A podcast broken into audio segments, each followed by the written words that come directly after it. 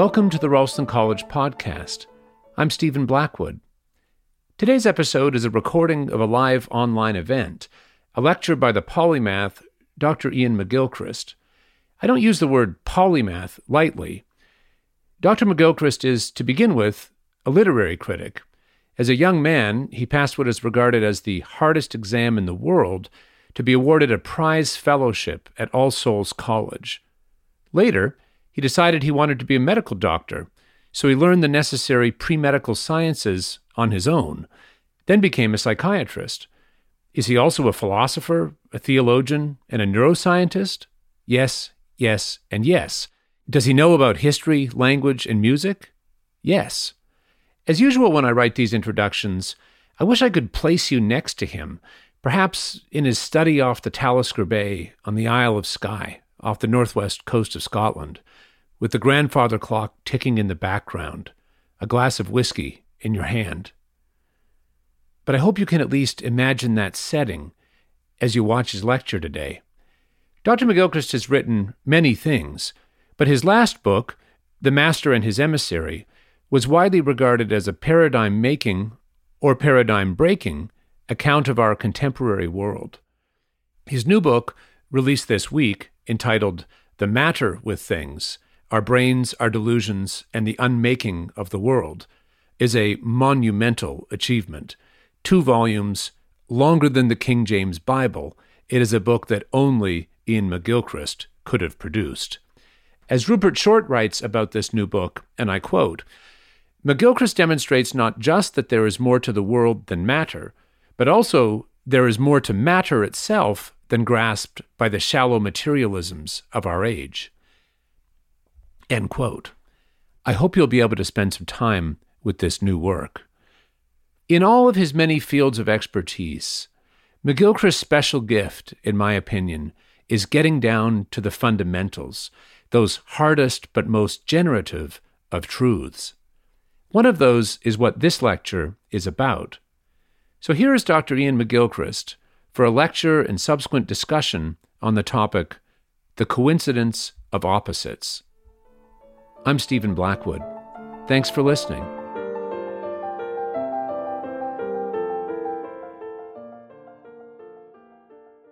Thank you, everyone. I'm sorry, a little trouble getting my uh, my video to stop there. I'm not yet the master of the Zoom medium, uh, though you'd think after a year and a half of COVID, we would all be great experts. It's a uh, it's a huge pleasure today to welcome you all to this live lecture with Dr. Iain McGilchrist. I'm Stephen Blackwood. I'm the president of Ralston College, a new institution of higher education. I'm uh, streaming live from uh, the beautiful city of Savannah in the state of Georgia in the United States. I welcome you all here. I know we have a wide range of time zones. Uh, so it's good morning, good afternoon, or good evening, depending on where you are. I know that uh, Dr. Iain McGilchrist needs little introduction. We're honored to have him as a visitor of the college. He is a psychiatrist, a literary scholar, a philosopher, in the true sense of the term, a polymath, a man who has learned about many different disciplines and fields of knowledge uh, in very deep and interconnected ways. And in fact, that interconnection is one of the persistent themes of his work that I think is sure to come out today. Dr. McGilchrist has written a new book, which is about to be published. It's a landmark uh, work, or going to be. It's a very substantial uh, two volume book called The Matter with Things. And the lecture today is going to be a uh, as it were, an introduction to at least some of the themes that are are sketched or not sketched, but argued at length in that book. His title today is called The Coincidence of Opposites. And those of you who've had the chance perhaps to study philosophy will know that this is an ancient theme going back to the earliest moments of recorded human thinking. And I, I know that we're all looking forward to see just how Dr. McGilchrist introduces this to us. I wanted to note that he has shared with us a couple of pages of preliminary reading. I know that was shared with all of you in advance, uh, but it's on our website at www.ralston.ac on the webpage for this event. If you haven't had a chance to read that, you can do so afterwards. All right. Uh, the format today will be that Dr. McGilchrist, who, to whom I'll turn things over momentarily, is going to give us a lecture of somewhere around uh, an hour or thereabouts. And then we're going to open things up for a conversation and uh, audience questions. So please feel free to shoot as many questions as you like through the chat. Uh, Dr. McGilchrist and I will do our best to get through as many of them as we can. And uh, uh, to make this as conversational and richly participatory as we can. Anyway, with that introduction, Iain, what a great pleasure to see you. Thank you so much for joining us today.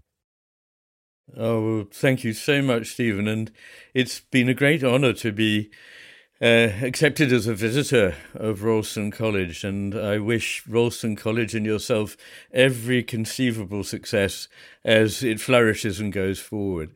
So thank you for inviting me along here tonight. Uh, as as you hear, um, I have a, a, a, rather oppositional relationship with technology, and uh, uh, usually it finds ways of frustrating me. And tonight it's it's doing so mediated by a good old storm. So um, I'll do my best. Now, as um, Stephen was mentioning, uh, I've been spending the last 10, 12 years writing a book called The Matter with Things, which is a pun, as you can possibly imagine, on several levels.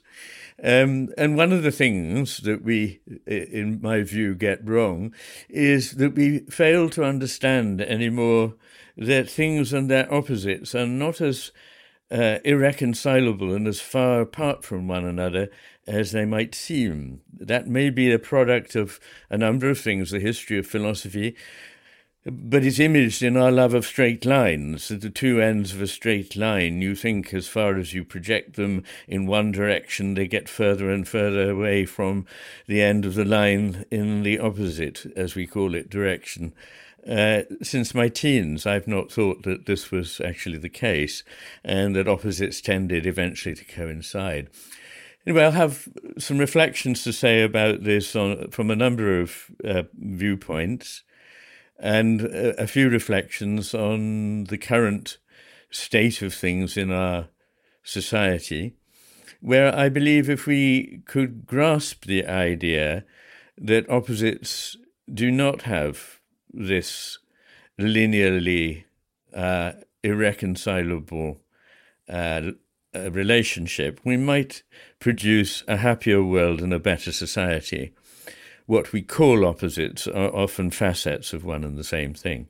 So I'm going to talk about this from a number of angles, and I wanted to start with three quotations, which are actually also on the the little um, piece that I shared with you earlier, uh, which relates a most extraordinary uh, Iroquois legend, the legend uh, legend of the Onondaga people and I do urge you to read it. It was brought to my attention by an anthropologist who commented on the extraordinary number of parallels between it and the thesis of the master and his emissary. Uh, and I will refer to it very briefly. But first of all, I want to mention three sayings. The first is from a philosopher, the second from a physicist, and the third from a poet. And I find myself in my writing often drawing these three strands together, incidentally. From C.S. Peirce, the American pragmatist philosopher, a thing without oppositions ipso facto does not exist. Existence lies in opposition. Existence lies in opposition. Then from Niels Bohr, it is the hallmark of any deep truth that its negation is also a deep truth, so that not only things have this contrary constitution, as Peirce was pointing out, but that the things that we see as opposites often are not opposites at a deep level. There are many superficial truths that are obviously mutually exclusive. Either I had milk in my coffee at breakfast time or I didn't.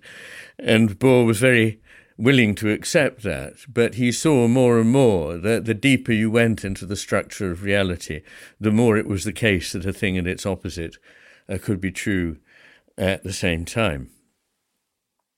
And the third is from the German romantic poet Friedrich Hölderlin. The heart's wave would never have risen up so beautifully in its cloud of spray and become spirit, were it not for the grim old cliff of destiny standing in its way. Another theme that's very important in my work is that of the creative nature of resistance. In fact, nothing can be created, nothing can come into being without resistance. As you know, if you know anything about my work, I have been involved for 30 years or more in researching differences between the two brain hemispheres. And these two brain hemispheres illustrate something rather important that they work together but apart. They cooperate by opposing one another. And that is actually very much like the way nature in general works. We've bought into a myth that actually all the history of nature is one of competition. But it's as much or more, I would argue, and many biologists would argue, it's more a history of cooperation. And the coming together of competition and cooperation produces what I call collaboration. And the two hemispheres need to uh, inhibit one another, to inform one another. They need to stand back and away from one another and at times to work in unison. They have an interesting relationship which is oppositional but by no means contradictory. And that is really beautifully brought out in the Iroquois legend of these two brothers that create the world. And they have this difference of stance but one knows more than the other and needs to keep the other one under its aegis, under its watchful eye. And that is, as I argued in the book The Master and His Emissary, the relationship between the right and the left hemispheres, that the right hemisphere understands and sees things that the left hemisphere doesn't, and that for that reason the left hemisphere should always be in service to the right hemisphere. It makes a very good servant, but a very poor master. Everything that exists could be thought of as a form of energy. After all, one of the most famous equations in the world, E equals mc squared, tells us that energy and mass are interconvertible. Energy is always characterized by the coming together of apparent opposites. Apparent because this is how we've conceived things, left hemisphere fashion, as in the positive and negative poles of electricity, the north and south poles of the magnet, or in a quite different sense, the merging of male and female gametes in the origin of new life. And interestingly, if you see cell division under a microscope, it looks extraordinarily like the work of a magnet with iron filings. Uh, there, there, are uh, famous illustrations of this, and it's been commented on uh, since the middle of the 19th century. The best known expression of the idea of complementary opposites is that of the Taijitu symbol, uh, commonly known as the yin yang symbol.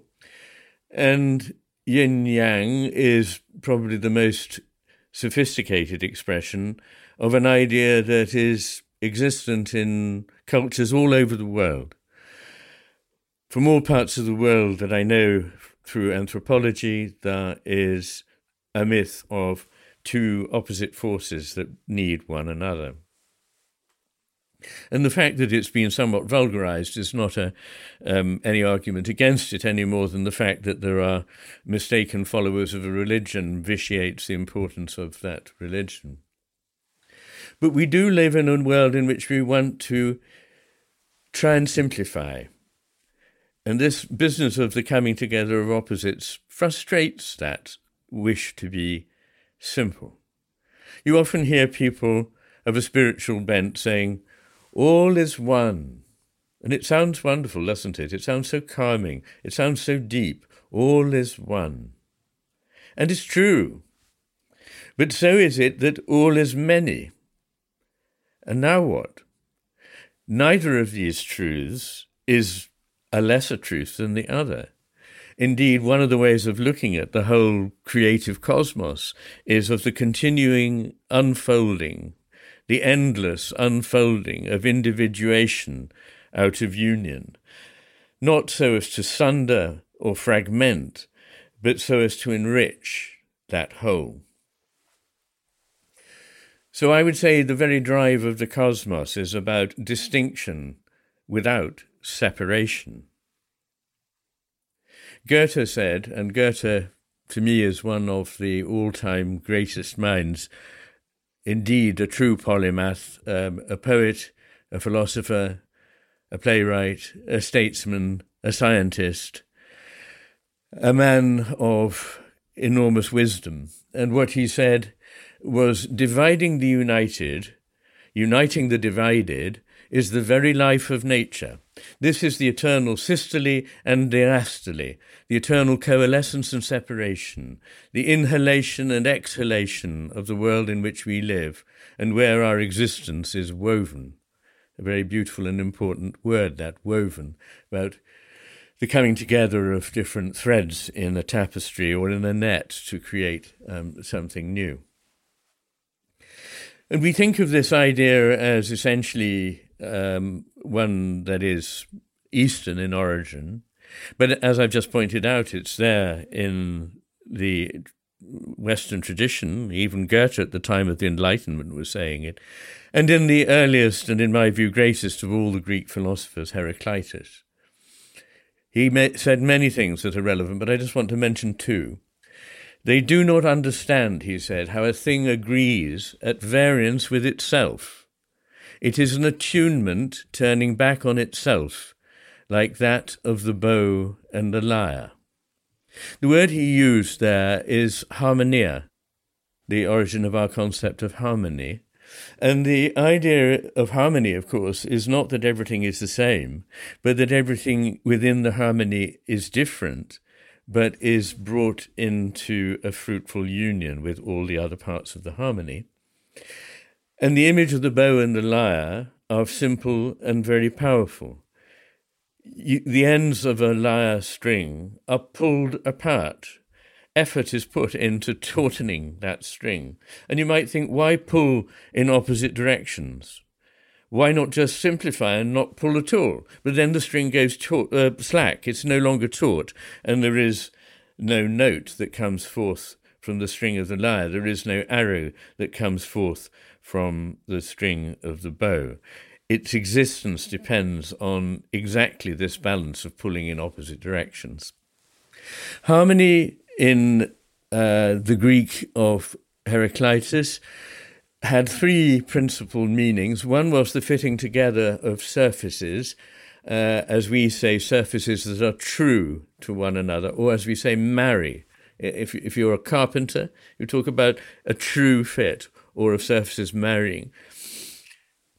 The second is the reconciling of warring parties. So Heraclitus famously said that war is the father of all things, but he could have said that peace is the queen of all things because both this war and peace need to be harmonized. And it's in its most common modern meaning, the accord of musical strings. The second saying of Heraclitus I'd like to advert to is another one, I think probably the richest and the most difficult to understand. And it begins with the word syllapsis, or, or in his uh, um, Ionic Greek syllapsias, but anyway, we would say syllapsis. Graspings, it's translated. Whole and not wholes, convergent, divergent, consonant, dissonant, from all things one and from one things all. Now, the Greek word syllapsis, here translated grasping, seems again to suggest several ideas.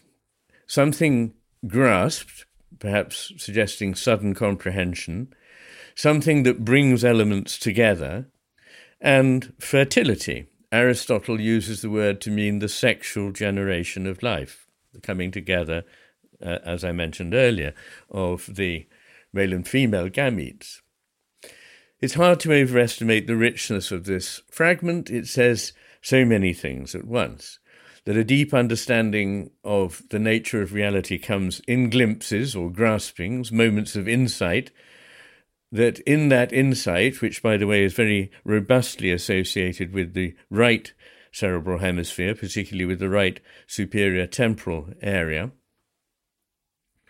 that in those moments of insight, all is neither simply single nor simply manifold, neither simply whole nor simply not whole, neither simply like nor simply unlike, each thing working with and by the same token working against the others, that the one and the many bring one another forth into being, together generating the reality that has this structure at its core, and that despite or in light of all this, perhaps because of the nature of this multiplicity, all is held together in a syllapsis, the only word here not to be paired with its antithesis.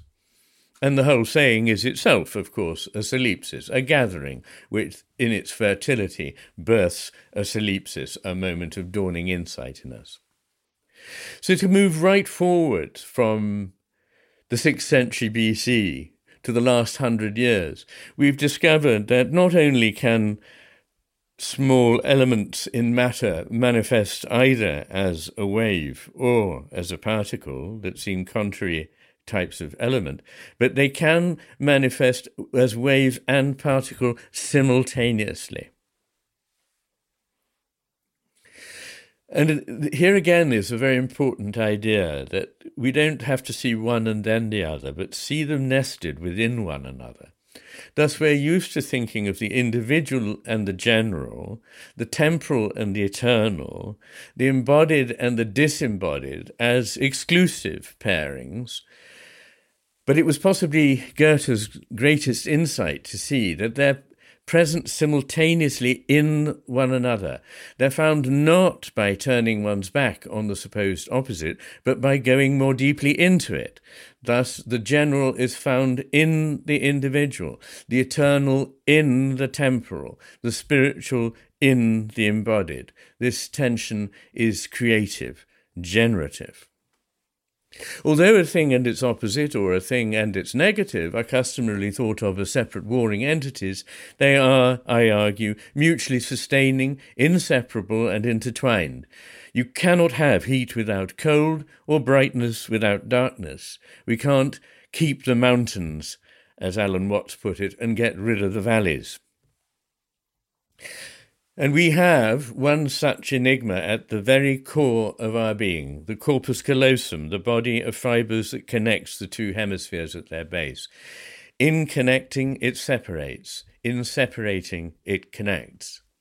And as if being intuitively aware of this in the Upanishads, we read, In the space within the heart lies the controller of all.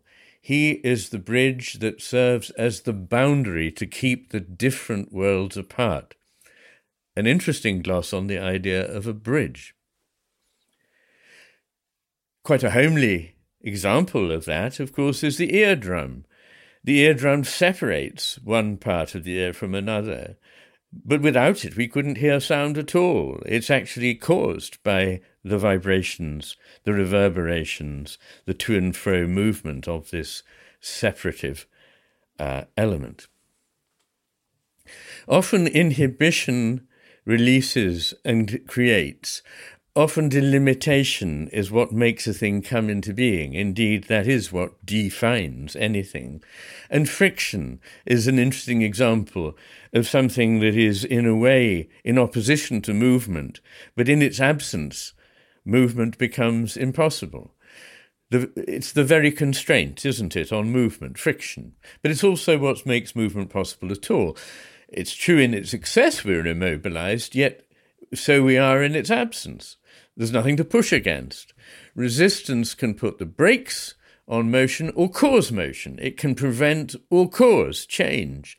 It prevents us with an obstacle and thereby forces us to shift our point of view. It helps us shift the plane of focus so that we see something new. In itself, resistance is neither necessarily good nor necessarily bad. It's just necessary.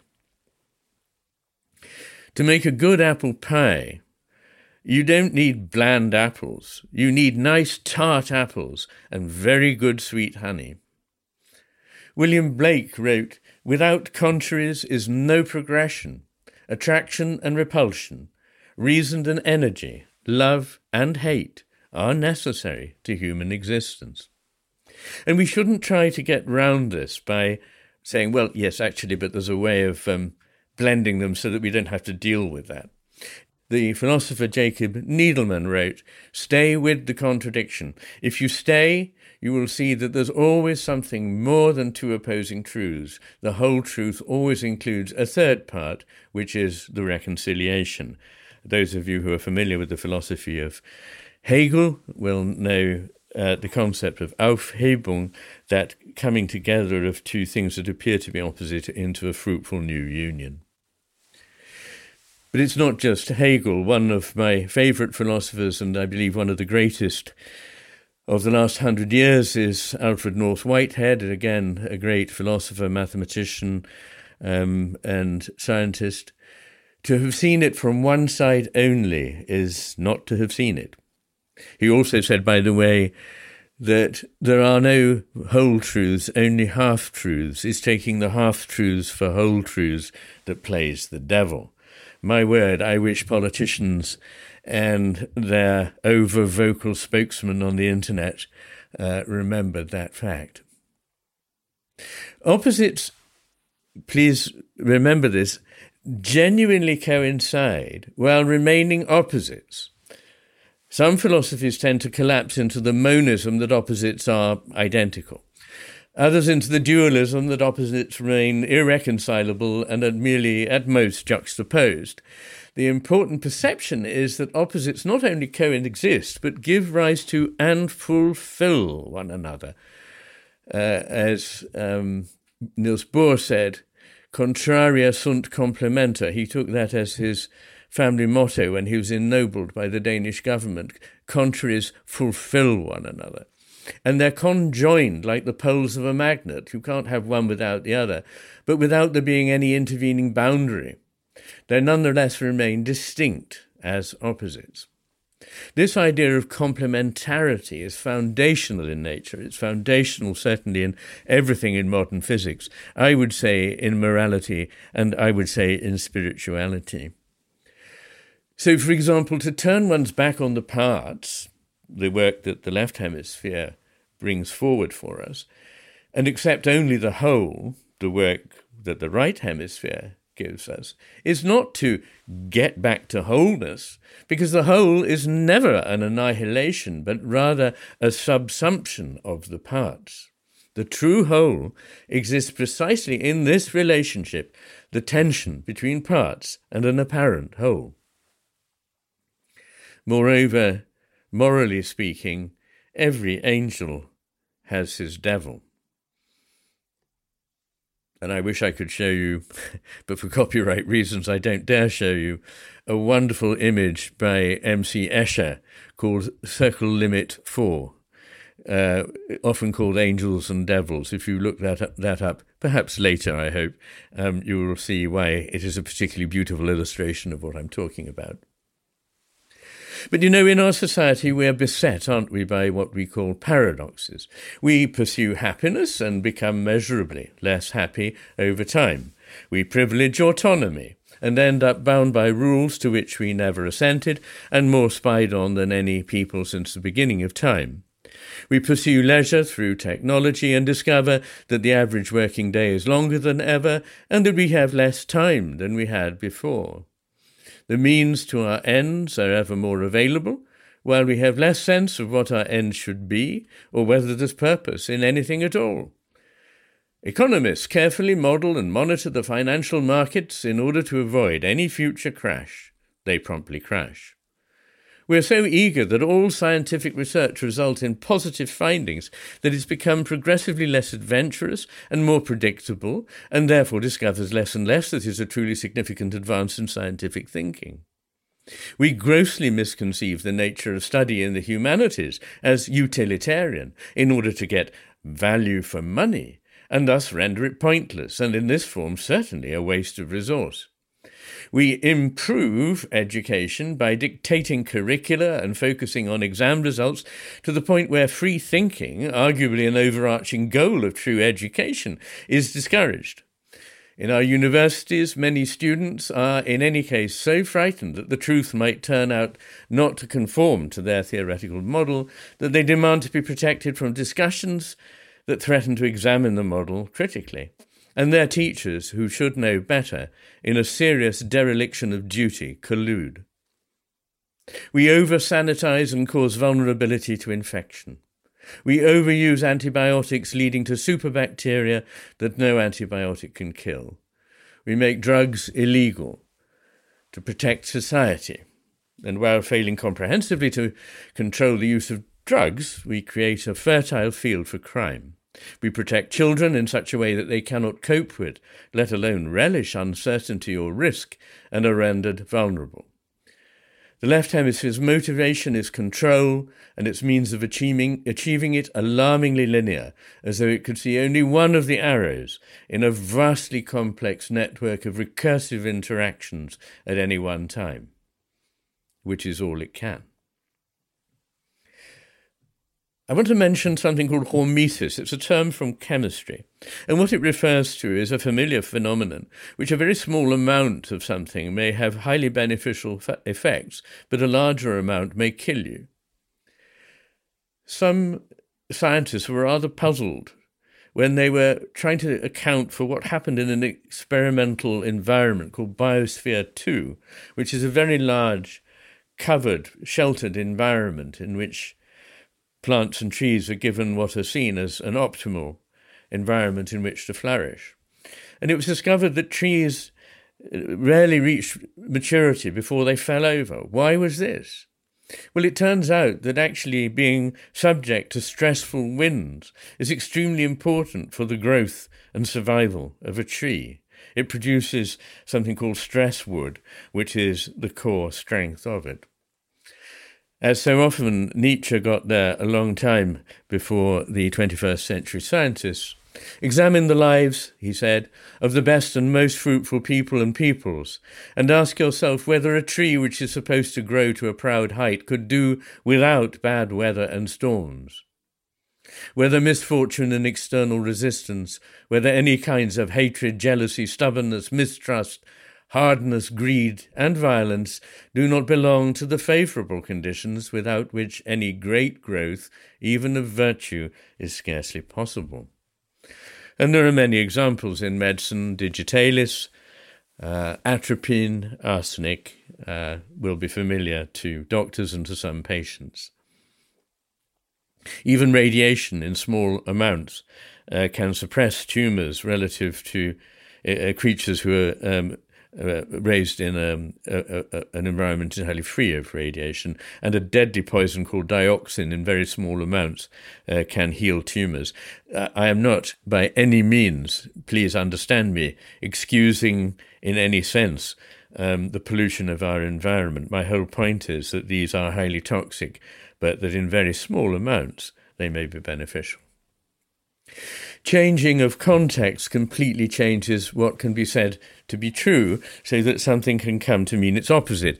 Uh, there are many uh, profound examples of this uh, from um, religious text and from poetry, but one I rather like, just because it's so everyday, is the sizes of cereal packets. You know, I think in America there are four sizes of cereal packets. There's one called jumbo, which means very large.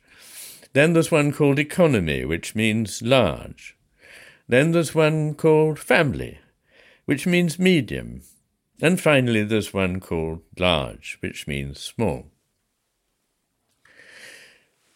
Things change depending on the context, which is why taking a statement that anyone says out of the context, without everything else that's said, or even without the tone of voice, which may betray a completely different meaning, is so treacherous. From any one standpoint, also, only a, a part of the picture is possible. And I say that not because, as it were, we might be able to get round this if we had some other way of doing things. Intrinsically, it is possible only to take in one part of a reality at a time. And what I conceive objectivity to be is not to affect some cast of mind in which there is nothing human. That would be very strange uh, way of looking at things that wouldn't be um, particularly rich in its ability to reveal the nature of the thing, but to instead see as many points of view on something as you possibly can. Um, and that's part of what Whitehead meant talking about uh, half truths and you needing the other half of the truth to see it from one side only as not to have seen it. Um, in fact, in Japanese, there's a, a, a, a term tambankan for a person who only sees one side. And what it means is somebody who carries a board on their shoulder so that they only see with one half of their field of vision. Also, another Japanese image comes to mind that I love. One of the greatest of all the Zen gardens, Ryoanji, has, I think, 15 rocks in it, but it is so constructed that there is no place in the garden from which you can see all of the rocks. The most you can see at any one point would be 14.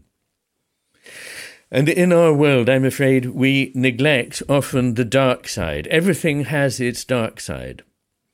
That is really a, a, central message to be taken home. There is nothing so good that it cannot uh, have negative consequences. And indeed, there is nothing so bad that it cannot occasionally give rise to good. Neglecting this, unfortunately, leads to extremism. As a psychiatrist, one of the hardest things to deal with is a person who believes they should be um, uh, perfect and are therefore in denial about their imperfections, these people become very stressed, anxious, and unhappy, and actually spread anxiety and unhappiness around them in their families, trying to control everything for good, instead of realizing that actually they can't do that and that they would be better to um, exercise a wise ability to move flexibly with the flow. I've talked a bit about a straight line. The German great, highly eccentric uh, painter and architect, uh, actually, sorry, I'm, i did him a, a, a, a, well, not an injustice, but I, I, I made an error there in calling him German. He was, in fact, an Austrian. Friedensreich Hundertwasser wrote In 1953, I realized that the straight line leads to the downfall of mankind, but the straight line has become an absolute tyranny the straight line is something cowardly drawn with a rule, without thought or feeling. It is a line which does not exist in nature. And that line is the rotten foundation of our doomed civilization. The straight line is atheistic and immoral. It is the only sterile line, the only line which does not suit man as the image of God. The straight line is the forbidden fruit. The straight line is the curse of our civilization. Any design undertaken with the straight line will be stillborn. Today we are witnessing the triumph of rationalist know how, and yet at the same time we find ourselves confronted with emptiness, an aesthetic void, a desert of uniformity, criminal sterility, loss of creative power. Even creativity is prefabricated. We have become impotent. We are no longer able to create. That is our real illiteracy. Well, he certainly put it like it is. Um, and I think it's a very fine piece of writing. It's not his only uh, words on this topic. But I like to put this together with something communicated to me personally by a member of the Swiss Parliament, Lukas Fierz, who is um, a founding member of the Green Party in Switzerland, who recalled a meeting as a boy with his neighbor Carl Gustav Jung, and in the course of conversation, Jung told us, uh, says uh, Lukas Fierz, about his encounter with a Pueblo chief whose name was Mountain Lake. The chief told him that the white man was doomed. When asked why, the chief took both hands before his eyes and, Jung imitating the gesture, moved the outstretched index fingers convergingly towards one point before him, saying, Because the white man looks only at one point, excluding all other aspects. Many years later, Dr. Fierz, who's a physician, recalls that a significant adversary of the Green Party movement was a successful industrialist and self made billionaire. I asked him what, in his view, was the reason for his incredible entrepreneurial and political success. He took both hands before his eyes and moved the outstretched index fingers convergingly towards one point before him, saying, Because I am able to concentrate on only one point, excluding all other aspects. I remember that I had to swallow hard two or three times so as not to say anything. So, some reflections on this perfect linearity and the structure of reality. William Blake thought that there even must be sorrow in heaven if there was to be joy. And in a well known poem, he wrote, It is right that it should be so. Man was made for joy and woe. Joy and woe are woven fine, a clothing for the soul divine. Under every grief and pain runs a joy with silken twine. Perfection can constitute a flaw. In traditional Chinese houses, the last three tiles are always left off the roof because the saying is even heaven is not perfect. And in Oriental rug making, there is something called the imperfect stitch, which is deliberately um, lacking. My first book against criticism was, in uh, a way, a description of a strange phenomenon why it is that when you start taking apart the qualities of analyzing the greatness of a great literary figure, you end up with a handful of things that are in themselves imperfections, and yet they put them together. They do not in any way account for the greatness of the individual.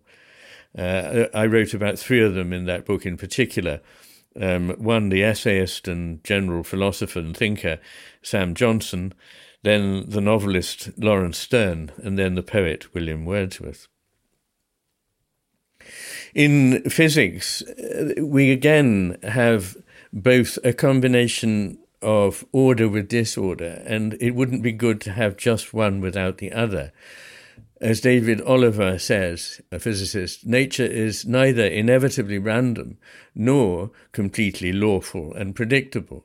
Quantum spontaneity is only one half the story. The other half is the regularity. And that, what's often called the edge of chaos, is terribly important the existence, coexistence of order with disorder. The critic and poet William Empson wrote Extremely often in dealing with the world, one arrives at two ideas or ways of dealing with things which both work and are needed, but which entirely contradict one another. And we, we all experience this, don't we, at every level, from the most innocently trivial, uh, or at least trivial seeming, to the most sublime. We need universality and particularity, precision and flexibility, restriction and openness, freedom and constraint, simultaneously.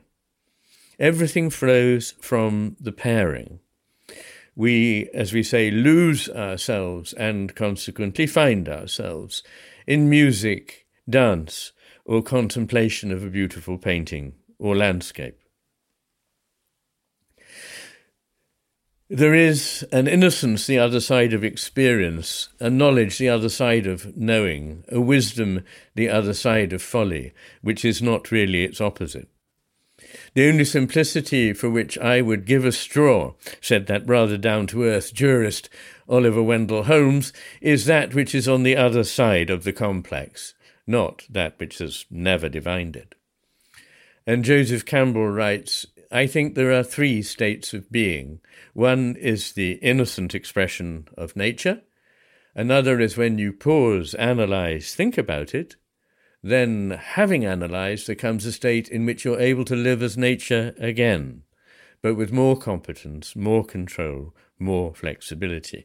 That, to me, summarizes the proper relationship between the right and the left hemisphere, the right seeing the initial whole, the left uh, taking it apart in certain ways, but crucially not ending there, but giving it back to the right hemisphere that can understand it now in an enriched um, unfolded whole. According to Jung, the grand plan on which the unconscious life of the psyche is constructed is so inaccessible to our understanding that we can never know what evil, may not, evil may not be necessary in order to produce good by what he called enantiodromia, which basically means the tendency of things to change into their opposites, and what good may very possibly lead to evil. A very striking example from the natural sphere is the concept of a ketone, keystone species. In Yellowstone Park, uh, the wolves were more or less eliminated in the 1930s. The uh, ecosphere, as we now say, deteriorated. The number of elk dwindled. The number of beaver dwindled. The number of willow trees dwindled. And then it was decided that actually the wolves played a very important part and they were reintroduced. And since they were reintroduced, there are more elk, there are more beavers, and there are more willows. It sounds paradoxical, but the thing is that the presence of the predator keeps the elks moving so they don't overgraze and destroy the landscape. They move and flourish. And because the, the trees flourish and are no longer eaten up by the elk, the beavers, which need the trees, come back and flourish, and so on. And there are many, many examples of this in nature, where what looks like the evil predator is, in fact, the key to life. So instead of a um, a linear model, I would prefer one of circularity, or to modify that, of a spiral. The circle simply comes back to the same place and is static. A spiral is constantly moving and changing. And as you come back round a loop of the spiral, you seem to be at the same place you were before, but you're not actually. You're above it, and you see what it was you thought you knew when you were there before, but you don't yet anticipate what you will know when you go on yet another loop of the spiral and come back to the cognate point again on a higher loop. And what I particularly like about the spiral is that it images when you look down its axis, it images the circularity. But when you look at it from the side, it images the linearity. Empedocles, who was another great uh, pre Socratic philosopher, thought there were two opposing and equal forces that gave rise to everything love, philotes, that is, and strife, neikos. In the presence of love only or strife only, nothing could exist. These forces for union and for division, according to Empedocles, are present in the very stuff of all things, not just in their ultimate origin. And they're imaged as a circle, not just as a straight line. The idea of complementarity coming back to the parts and, and the whole again, recognizes the nature of the earth's true essence this was something particularly well expressed by uh, the scientist and philosopher Schelling, who I have come more and more greatly to honor and admire, early 19th, late 18th, early 19th German philosophy he says this about the relationship between the one and the many, between the unique and the general, which is actually another chapter of my book and could be another talk, but uh, not for tonight. Only in the bond by virtue of which it eternally asserts its unity as the multiplicity of its things, and conversely, this multiplicity as its unity, is the earth expressive of its true essence. And it's not that you think that apart from this infinity of things to be found in the earth, there's another one, which is the unity of these things. Rather, the same that is the multiplicity is also the unity, and the same that is the unity is also the multiplicity, and so on. Existence is the conjunction of one with itself as a many. And this conjunction of one and many is a very important topic. Um, uh, and uh, this process may sound as though it is linear, but it's not. It, it is a circular process. And this depends on an interhemispheric relationship functioning properly, in which, like the two brothers in the Onondagan myth, um, Flint uh, the left hemisphere representative, who actually in the story, this was before neuroscience could have prompted this, um, uh, has the arrow and speech, the two great things about manipulation, using the, the right hand to grasp things and to use language to pin them down, that are um, the, the, most archetypal, I suppose, aspects of the left hemisphere. These were Flint's uh, characteristics, and they are necessary. We, we, we're enriched by language. We are enriched by enabling to use a bow and arrow, but only in the service of something greater that the, that Flint doesn't understand, that his brother does understand. And his brother sees that he needs to keep relatively close to the, the less wise, the less intelligent brother, in order that the work of that brother should be profitable and good, but not too close, because he can't afford to lose um, what it is that he is able to do through his goodness and his greater wisdom. In the Kabbalah, uh, a great corpus of Jewish mystical literature, the structure of human faculties takes the form of a tree with a right hand side and a left hand side. Very interesting to me. Humanity's task is to integrate them, both laterally and vertically.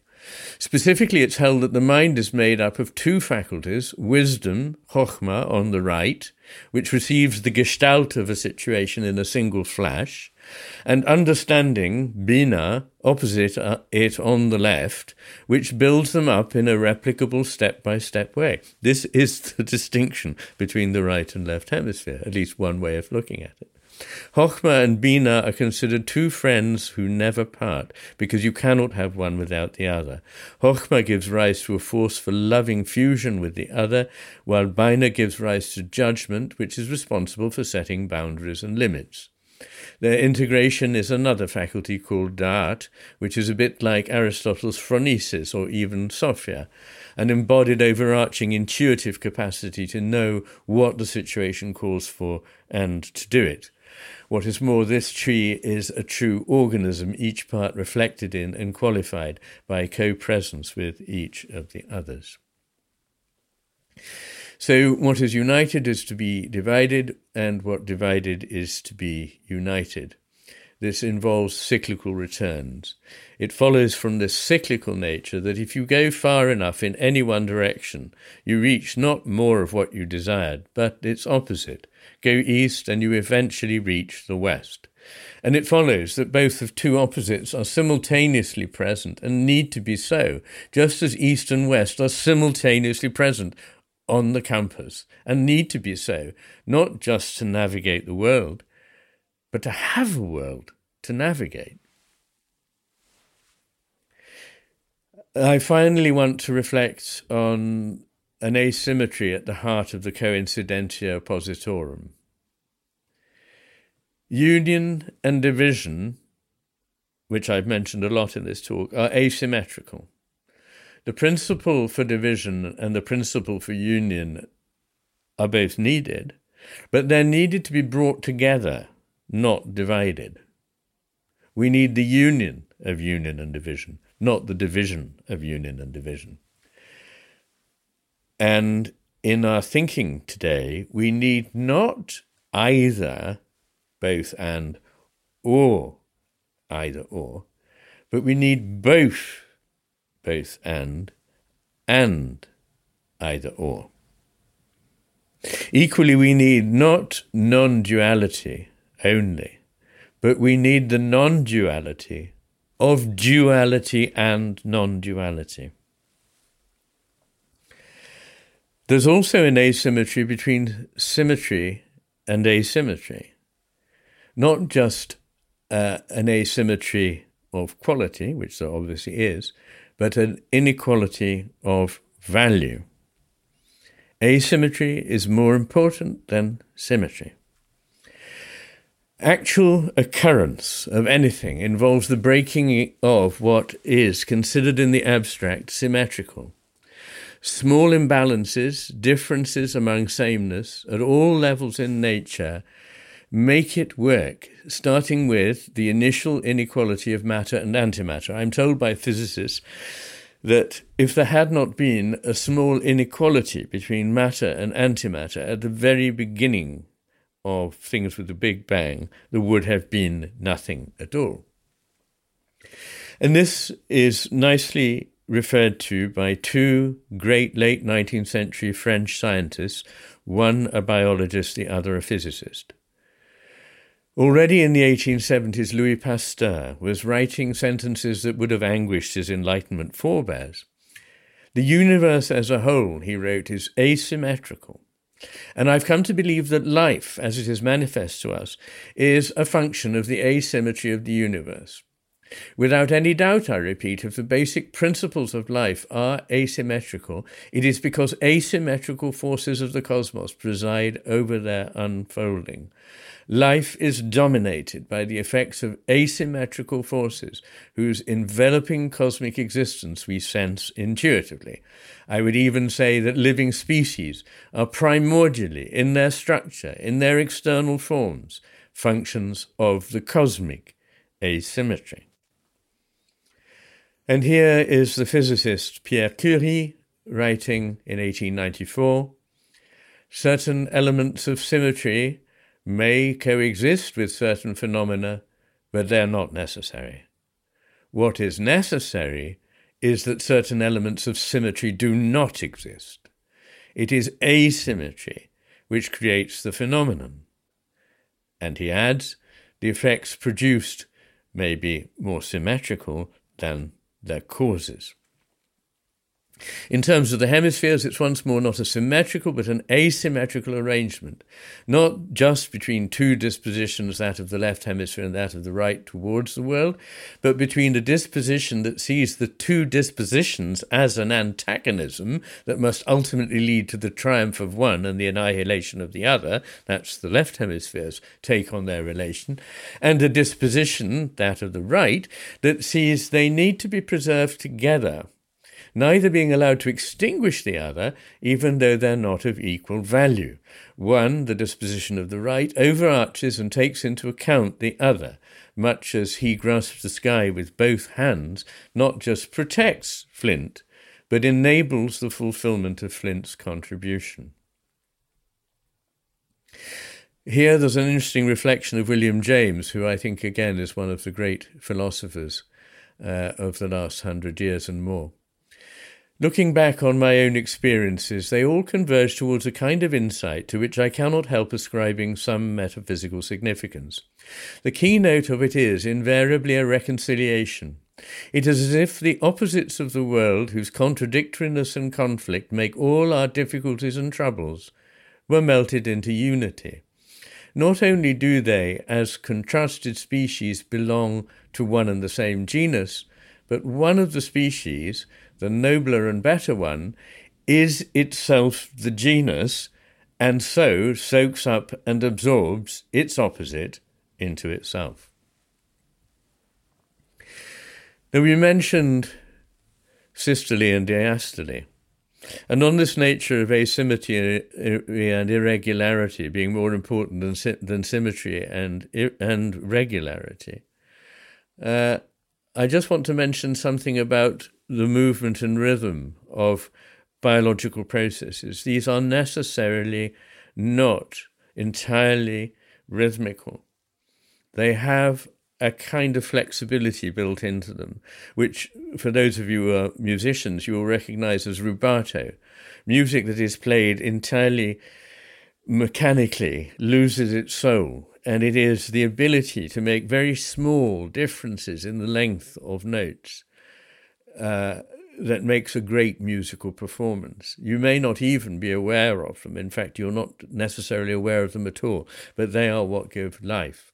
And I was very struck when I was um, a medical student and I was learning obstetrics on the uh, obstetric ward when learned that the trace of the fetal heart, when it became regular, this was a medical emergency, and you called the, the team urgently. The when the fetus is thriving, the heartbeat has a flexibility and irregularity that also the adult human heart has if it's functioning properly. And this is something also like half rhyme, the sort of yes and no at the same time. I, would like to write a book called Yes and No. uh, or in a Zen saying, not always so. And uh, I can't resist just quoting, because I'm about to conclude, uh, that wonderful poem by Wilfred Owen, who used half rhymes so uh, uh, effectively. A visionary, spine chilling poem called Strange Meeting, in which he imagines encountering the German soldier that he's killed, the other that is not really an other at all. And the poem famously ends with the dead soldier's words to Owen I am the enemy you killed, my friend. I knew you in this dark, for so you frowned yesterday through me as you jabbed and killed. I parried, but my hands were loath and cold. Let us sleep now. Those lines couldn't be so great if they had had full rhymes instead of half rhymes. It's interesting, by the way, that the Russian word for other or different, drugoi, has the same etymological root as the word drug, which means a friend. Anyway, I'm going to just wrap up in some final words. So I've argued that at the origin of everything there lies a, con, a, a coincidence or conjunction of opposites that is profoundly generative, indeed necessary for creation, gives rise to all that we know, and that this coincidence of opposites is by no means contrary to reason. I've stressed that we must not be tempted, left hemisphere fashion, to resolve the necessary tension by pretending one of the pairs of opposites can safely be dispensed with or is not real.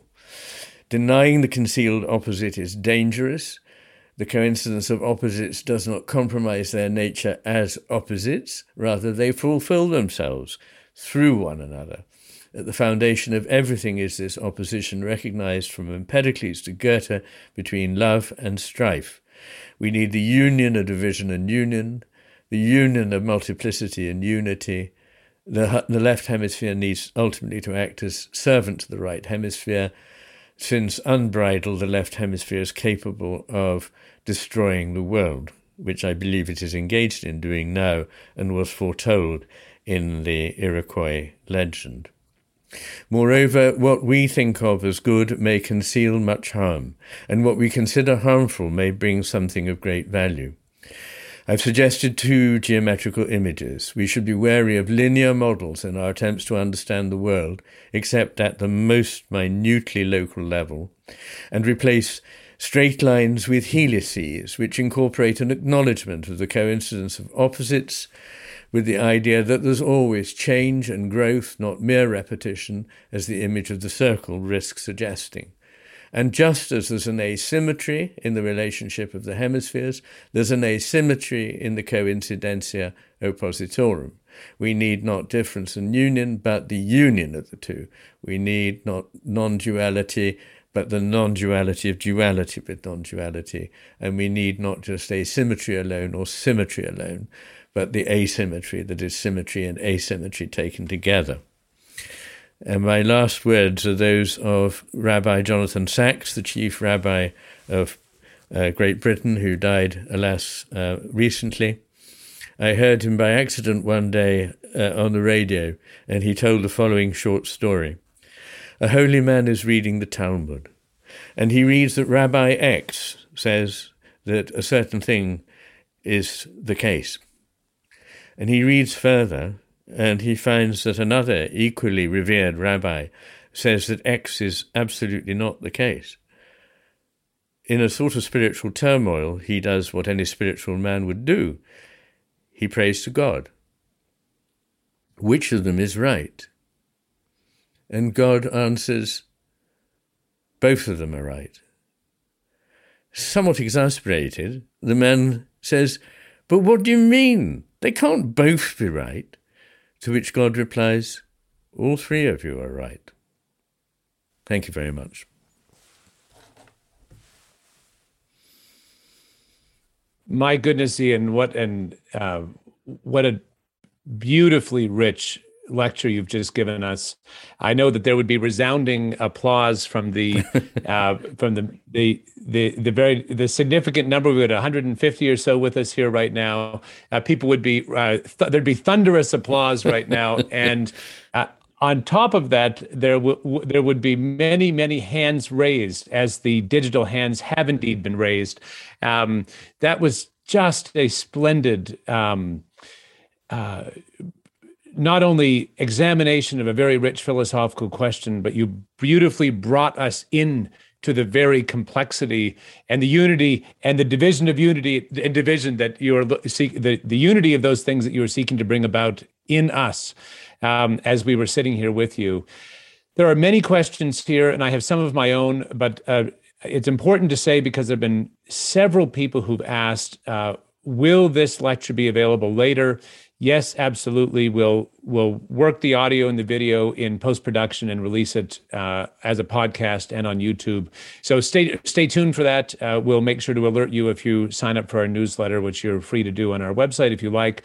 Um, I also want to say very importantly that this is a reflection that emerges from Dr. McGilchrist's new book, The Matter with Things, which will be available, if I'm not mistaken, on November 9th in the United States, uh, perhaps sooner in other locales. But do pay attention for that announcement and pick up a copy of this wonderfully rich text uh, when and as you can.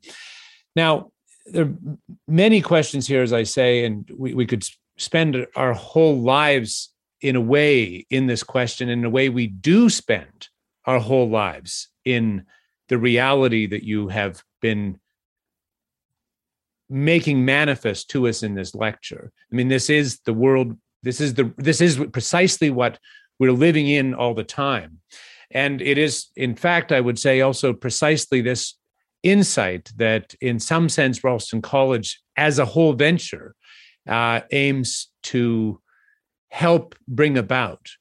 Uh, you know, there's a kind of post Enlightenment conceit that the only thing we can know, so far as we can know anything at all, is in kind of empirical, propositional uh, manner.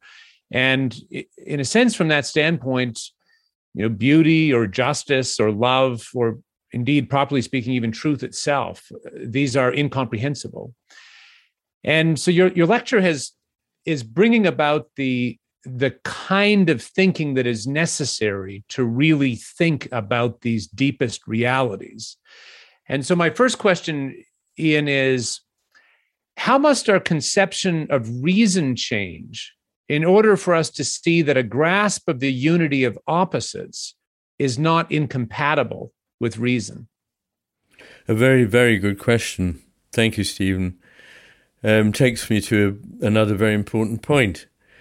Um, there are different meanings to the word reason.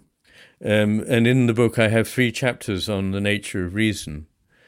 Um, it will not surprise you that I am a great fan of reason, as I am a great fan of empirical science. Um, I do also happen to believe that it's a mistake to try and take empirical science into areas where it simply has no jurisdiction, and to, to take um, certain kinds of rationalizing into areas where it cannot be illuminating. Um, but I believe we need to make a distinction between things that are beyond the grasp of, well, we need to make two distinctions. One is between things that are beyond the grasp of um, what people commonly conceive of as reason and things that are within its grasp. And the other distinction is between kinds of reason. On the first one, um, there is nothing irrational about my love for and my um, defense of a great piece of music.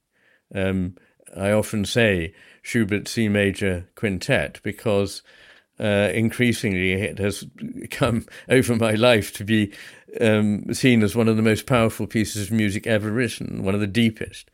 And yet, I cannot in any way rationalize why it works or how it works. And if I could, I'd, I'd be only talking about a few mechanisms, either in the brain or in the structure of harmonics, that would leave the real truth of it, what it is doing and what it is, untouched. So there should be a realm for a, word for a realm which is trans rational or supra rational, and that is, I think, a concept we need to uh, take back into our lives. Um, much that we value in, in nature, in art, in music, in human life, in um, uh, approach to the sacred, is not irrational just because it cannot be um, stated purely in logical terms. Um, the other is um, a defense of a different kind of reason. So in English, unfortunately, we don't make much of a distinction, but in Greek, in Latin, and in German, there are distinct words for two kinds of reason. One is the carrying out of logical procedures in the way that a computer could be taught to do. And the other is what was always considered the flower of education and the flower of a civilization the capacity to produce people who were reasonable people. My God, how nostalgic that makes me when I look at the world around me and how very few voices I hear that I can call reasonable voices. And what I mean by reasonable are not consumed with hatred, rage, misunderstanding, malice, the ability to take things out of context, to understand them in some purely reduced, abstracted way, but to put together the fruits of being able to think reasonably, rationally, and and logically together with an understanding of humanity in all its complexity, and that life simply isn't a matter of following certain rules, and that the more you know, the more you understand you don't know. That's a very different kind of reasoning, one that cannot emerge from a computer. But in an age in which everything is increasingly handed over to a system, a computerized system with which we have to interact, whatever it is we're doing, we are encouraged into a black and white, either or, abstracted, disembodied, decontextualized, this is what it is or it isn't, black and white way of thinking, which is the precise opposite, the precise opposite of everything I've just argued for. I am so glad we're recording this. Um, Iain, let me uh, let me take us back for a minute. I want to talk uh, a little bit later in our Q and A, and there are several questions pertaining to education and to sort of the question of what can we do. Uh, but I want to go back for a minute to the ancient Greeks because there's just following the pre-Socratics that you described in Greek history we have the sophists. And one of the things the sophists do, and I think people who are paying attention to our current intellectual climate will see this move all around them, is they their their expertise is in showing that any particular position is partial, that it's insufficient on its own. But then to use that apparent insufficiency to conclude essentially that there is no truth at all. As Protagoras says, man is the measure of all things. That is to say, there is no there is no coherence to reality uh, itself. There is no truth beyond the insufficiency of the particulars. And so what I'm what I'm wanting to ask you is this is what does all this mean that truth is that rather than the insufficiency of the particulars showing that there is no truth and certainly today the claim is that truth itself is just a a mechanism or construct of the will to power that rather than that that precisely in these particularities in the movement between the opposites is revealed uncovered made real made manifest something larger deeper more sovereign than the insufficiency of the particulars might initially have us believe. Well, you do you do ask the best question, Stephen. um, again, a very difficult one. I'll try to answer as economically as I can. I think the first thing I'd say is behind the title "The Matter with Things" is my dissatisfaction with the way in which we think of everything, not just material things, which the matter with things refers to, as things. We think about reality as a thing. We think about truth as a thing. Um, actually, interestingly, etymologically, it begins as a process that involves a relationship between people.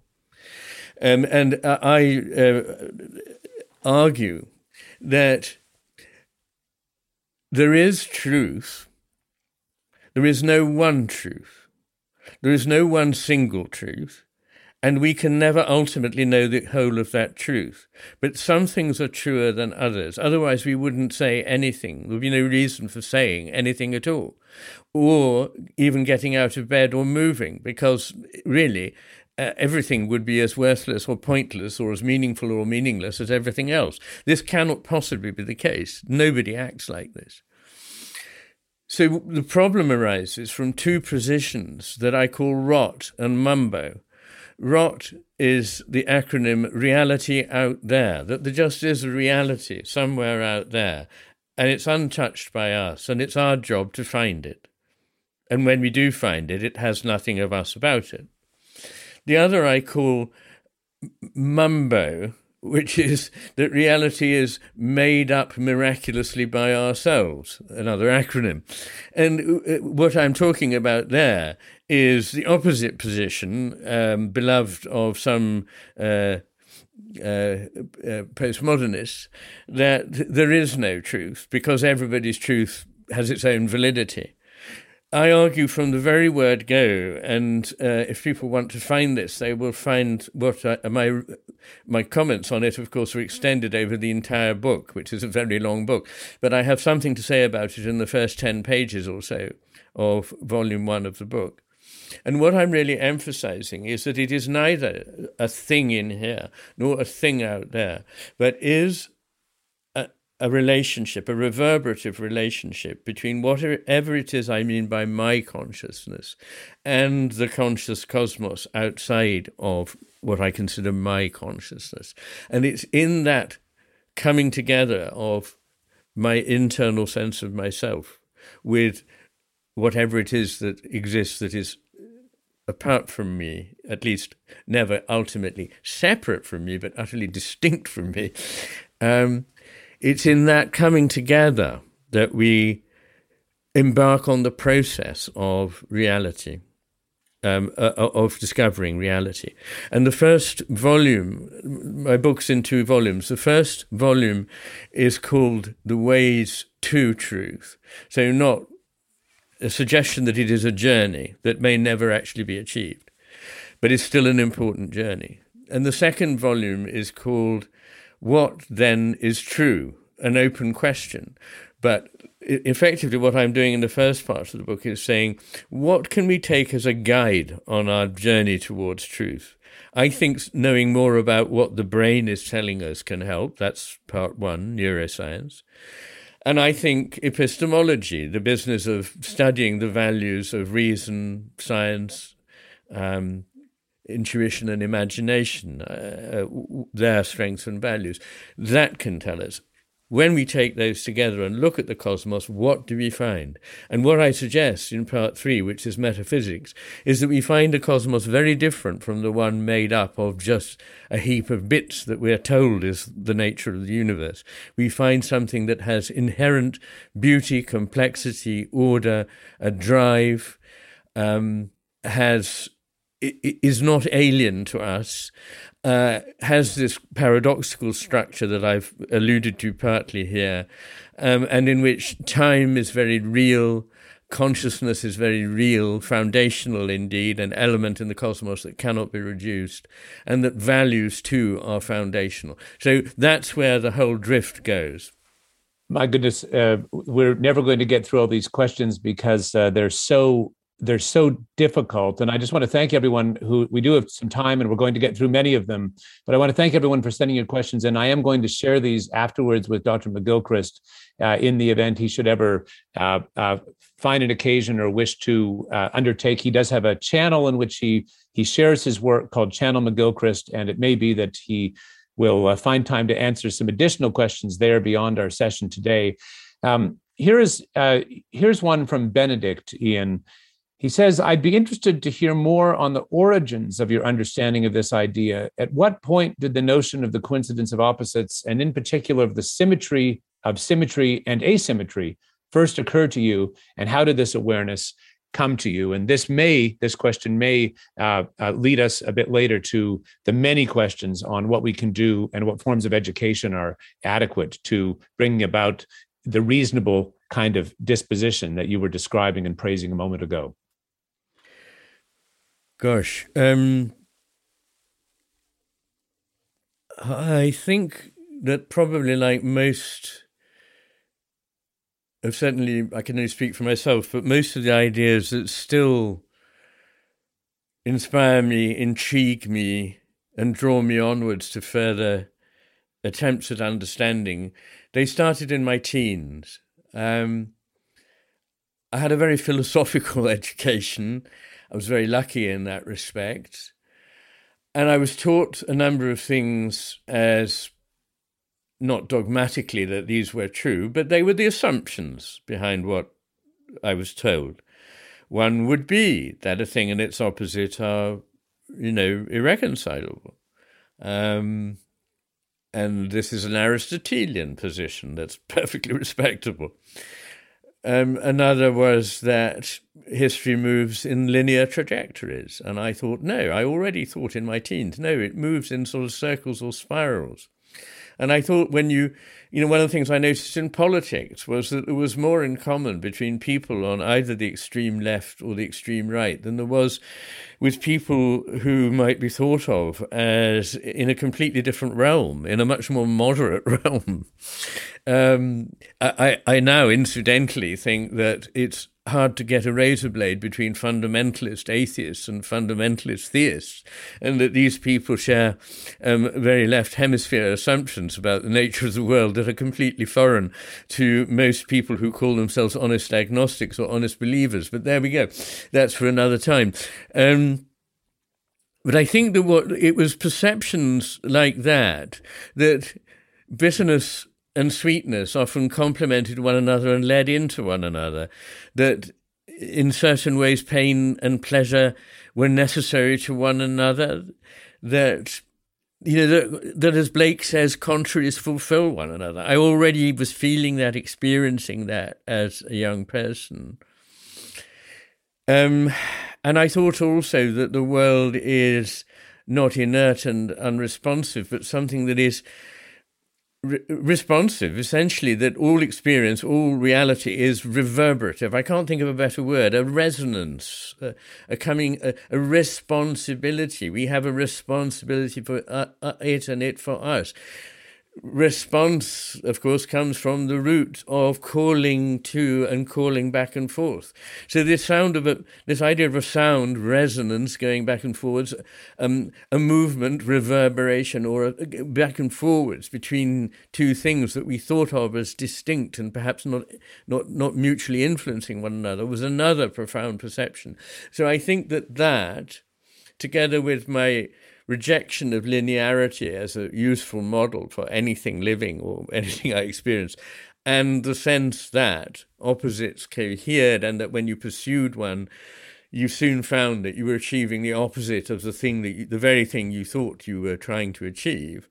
Um, that I noticed in my teens, and you know, when I look around me now, I, I I'm astonished that people don't see how in pursuing goals that they would call, you know, humane goals to do with all kinds of high ideals, that the result can be so different from anything um, resembling those ideals. Um, so there you go. Famously, political systems that are founded on great ideals of liberty, equality, and fraternity end up to be illiberal, unfraternal, and unequal. Iain, I want to ask you, I want to make this as concrete in a way as I can. Uh, one of the things that comes out in the lovely Iroquois legend that you shared with us to read is that uh, the he grasps the sky with both hands. The the one figure represents, as you write, one's higher identity in the midst of action in the world. And what what the fact that we're able to perceive opposites as we go through time and find our way through them to deeper understanding. What that must mean is that our own subjectivity, our own souls, our own personhoods, whatever we are as entities, in some sense, is in the image of or has access to that unity that is both higher than, but also revealed by and in and through uh, division. And so I have a, of course, we're in big matters here, but I have a few questions about that. Um, and some of these are trying doing my best to gather up the questions that are one, wonderfully wonderfully expressed let me say in this q&a we have 55 questions here um, beautiful deep questions we're really this is really the question in a way of our time um, how do we move to a standpoint in which we don't lose ourselves in division and I don't mean simply culturally, we can come to that, but I mean ourselves. Uh, uh, how do we ourselves develop habits or practices? What are the, the, the manners and modes according to which we can recollect or come to the awareness that we are in, in the whole? Yes. What, of course, is strange is that we have to talk about that because in most cultures other than our own modern Western one, it would seem obvious that we were part of a whole.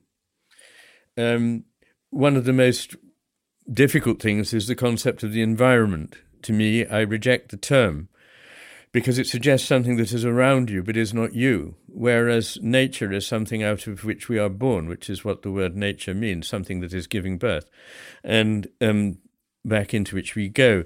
So, being surrounded by nature as well as bringing a host of um, health benefits, incidentally, both physical and psychological and spiritual benefits, helps us see ourselves not as isolated beings, as it were, skittering around on the repellent surface of an alien world, but actually deeply, deeply embedded in a world that has roots and we have roots in it. Um, music, poetry, um, and painting, but for me, particularly music uh, and poetry, um, bring us together with other minds and spirits, though, those of those who made them and those that we can feel respond to them. One of the most rewarding things for me during the first year of lockdown was that every day for 365 days, I read a new poem, uh, not one of mine, but a, poem I considered a great poem uh, on the internet. And I must say, I found it very healing myself. And a lot of people wrote to me in very moving terms, saying that in this spell of isolation, that it made them feel more together with humanity. Then I think there is the whole way in which we conceive what a society is, not an agglomeration of atomistic individuals, each out to fulfill their um, whatever they can get for themselves and whatever they can make of themselves, but to see that only in service to society as a whole, that what you achieve is only valuable in as much as it goes back to making a society a better place. What you what you want, you need, of course, for yourself. We're not saints. We need food and we need a lot more in order to, to be happy. But we don't need extraordinary amounts of things. And in our society, um, our attitudes, that our self esteem, our independence of mind, our um, independence of action, that we can do what we like, um, is is odd. Historically, it's odd. And uh, I know from talking to some um, people from other Oriental cultures that to them this emphasis on self esteem and, and self determination seems literally sick. I mean, that's the word that's being used. I mean, that's sick. And I would like, of course, as always, to be able to try and see the virtues in um, individuation, which is very important. And I don't think that Oriental cultures negate that at all. They, they believe it's very important, but in the service of fulfillment of the whole. So, once again, that force for division, that left hemisphere bit, is incredibly creative and important, but in service of a bigger differentiated whole. So, I see the whole business of things coming into being as not splitting apart, but rather like some very enfolded flower Imagine a sort of infinitely enfolded, infinitely rich flower that had florets within florets in some sort of um, fractal way. And uh, what happened was that they unfolded, and within them something else unfolded. And so on, the flower was still a flower. The flower had that potential, but now that potential has been fulfilled. And it, you therefore have togetherness with and, and wholeness, but at the same time individuation. I hope that's a, a, a sort of relatively brief gloss on that. Yes, I want to I want to drive further into the question of what you know if we're if as i think it's clear we're living in a time of uh, very significant alienation and division. I mean, there are all kinds of metrics according to which we can understand that. Uh, uh, we can see the proofs or signs of that.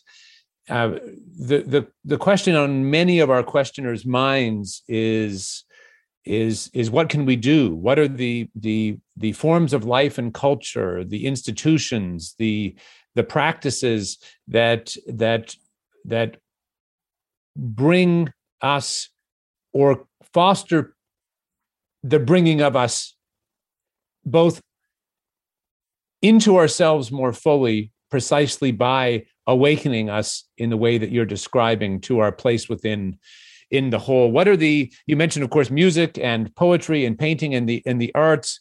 Um, i have the sense that some of our questioners are are trying to ask the question of or indeed are asking the question very explicitly at the big picture where have we gone wrong and what can we rebuild and how? Well of course that is uh, the big question an easy one to ask and a very very difficult one to answer. Um, not just in the sense that it's hard to make a prescription, but that the very fact of trying to make a prescription may be the wrong thing to do, in that my prescription may close down options rather than open them up. And what the left hemisphere always wants is to close down on a certainty, whereas the right hemisphere wants to open up into a possibility. And I'll just say it very briefly because people may have heard me say it before, but as a psychiatrist, one of the things you learn very early on is you may know exactly what a person needs to do, but you must not tell them, not because you're being sort of frustrating, but because uh, to begin with, you make the mistake of telling people and they go, oh no, I can't do that. That wouldn't make any sense for me. And then you have to allow them to come to a place where they see for themselves. And sometimes a year or 18 months later, they will come to you and say, you know, I know what it is I need to do, and it's exactly what you told them 18 months ago. But so it's no good giving a prescription because people won't follow it. Or they will think, if there's a prescription, I can relax because then I do these six bullet points that Dr. McGilchrist has mentioned, and phew, it's all going to be fine again. But it isn't all going to be fine again. It may be fine, but it will never be fine again in the same way. The world that we are leaving behind cannot be recreated and cannot and must not be perpetuated. And I often say, if we could reverse the poisoning of the oceans, the felling of the forests, and the destruction of the ways of life of indigenous people around the world, which I very much hope we can, it would all be in vain if we just carried on being the same dissatisfied, unhappy, isolated, neurotic people that we now are, looking for stuff to get. Oh, thank God we haven't destroyed the rainforests. That means the world economy won't collapse and the weather patterns won't be damaging. No, the reason for not destroying the rainforests is that they are the most extraordinary expression of what this whole cosmos is about. They are a wonder of complexity and beauty that is valuable in itself, not, as the left hemisphere always thinks, for some utility of its own. So, having said that, is there anything I can say um, to, to indicate ways of going? Well, I'm going to say some rather, in the tradition of my talk, slightly oppo- opposite things. I think, first of all, very obviously, that education needs to be much more concerned with things like philosophy, um, teaching people how to think, which is not done by shoving information in and then seeing whether they've retained it. That is the opposite of teaching people how to think. One exercise that every school child, every school child should do regularly and shouldn't be allowed to be to leave school without knowing how to do this is to take any point of view argue forcibly for it, and then immediately turn around and argue more emphatically for the, or more convincingly, let me say, for the opposite point of view, because every point of view has its pros and its cons. Um, I think that yes, things like poetry, music, and so on, and history. In fact, the humanities in general. How do we understand ourselves if we know nothing about our history? And not just a, a caricature version of history through a filter that happens to be a, um, a set of conceptions and preconceptions we have now, but more broadly, as broadly and generously as we can. Um, one of the things about the humanities is not um, imposing on it a grid of your own, but trying to come to it and see another way of thinking that other people before you had that may be very different from your own, but was by no means stupid and may conceal values that you yourself don't see. So, all of that, I think. But I also think it's very important for education to be rigorous. Children like to be challenged, and they do actually need to learn things that are difficult. You know, um, perhaps an ancient language, certainly mathematics. They do need to understand good science, imaginative science. Science doesn't have to be killingly boring in the way that it's so often taught. Science is a is an, an adventure. And if science is not taught as an adventure, the teachers need to be sacked because it is. It's a wonderful, exciting adventure, just as exciting as learning poetry and music. These things are not at war with one another, they are part of one another. But if we are only soft on ourselves and on our children, our civilization won't survive because there's a sort of prisoner's dilemma here is that it's okay for us to go, oh, well, we're just going to be very relaxed and we're going to do Tai Chi and we're, you know, all of which I, you know, don't have any problem with and would enrich an education and doing some mindfulness ought to be part of any school day. Everybody should learn it. But we actually also do need to learn some toughness of mind and toughness of body because there are nations in this world who will aren't just waiting peacefully for, um, you know, uh, uh, it's the old story that if you if you want peace, prepare for war.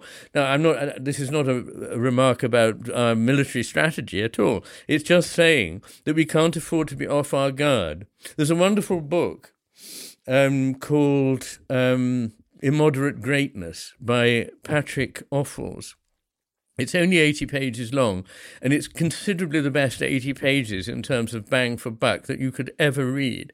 And it's why all civilizations fail eventually, and often quite quickly.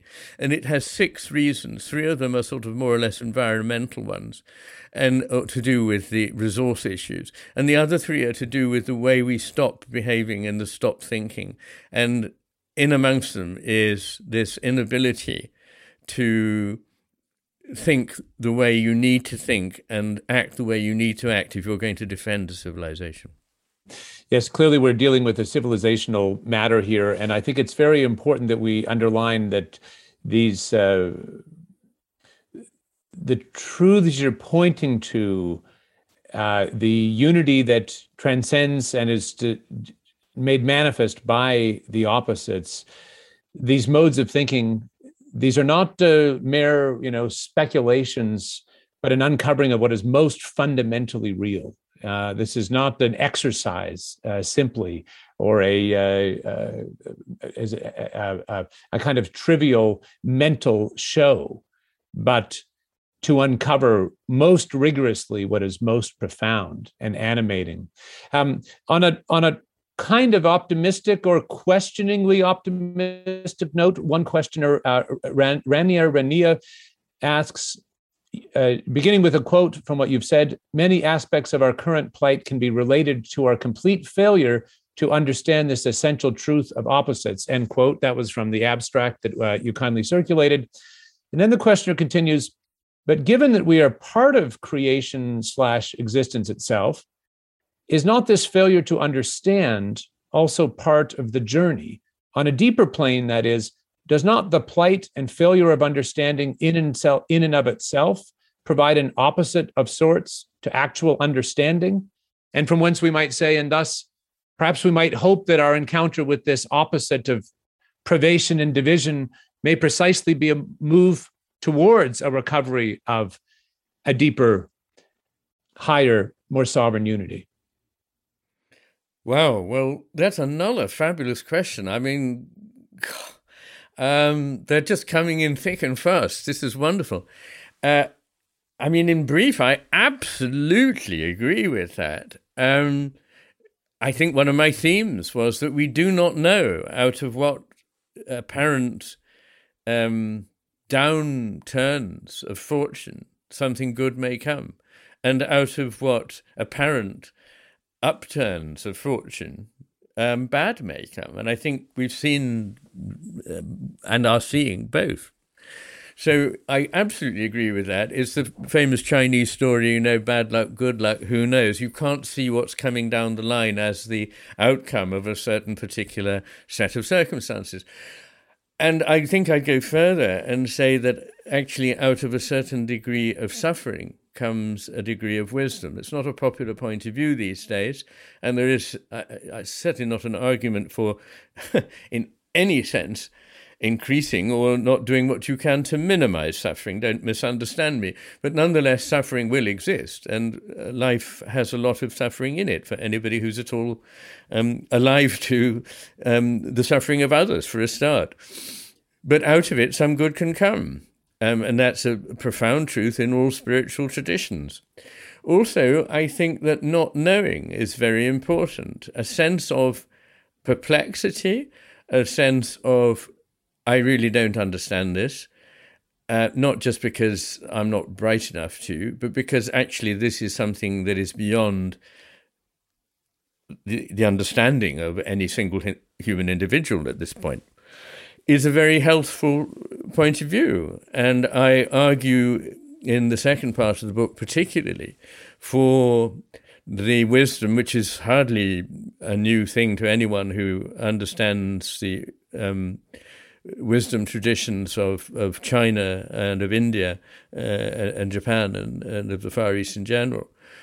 The wisdom of unknowing and the wisdom of not doing I mean, in a way, a lot of the questions are going. So, what do we what do we do? You know, and I would say, well, actually, one of the first things to do, and actually, this is true of talking to a psychiatric patient, is well, have you thought of trying not doing all the things that you currently are doing because they're not making things better, are they?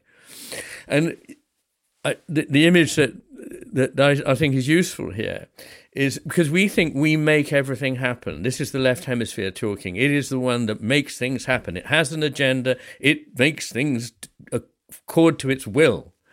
But in fact, in fact, very little in life can be made to accord to your will again, all the, the, the wise uh, philosophers and sages have said to this, said this. The secret of happiness and fulfillment in life is not trying to force the world to, to your will, but according your will to the world, and allow, and uh, uh, learning how to, as it were, surf the waves rather than stand there and be smashed to pieces by them.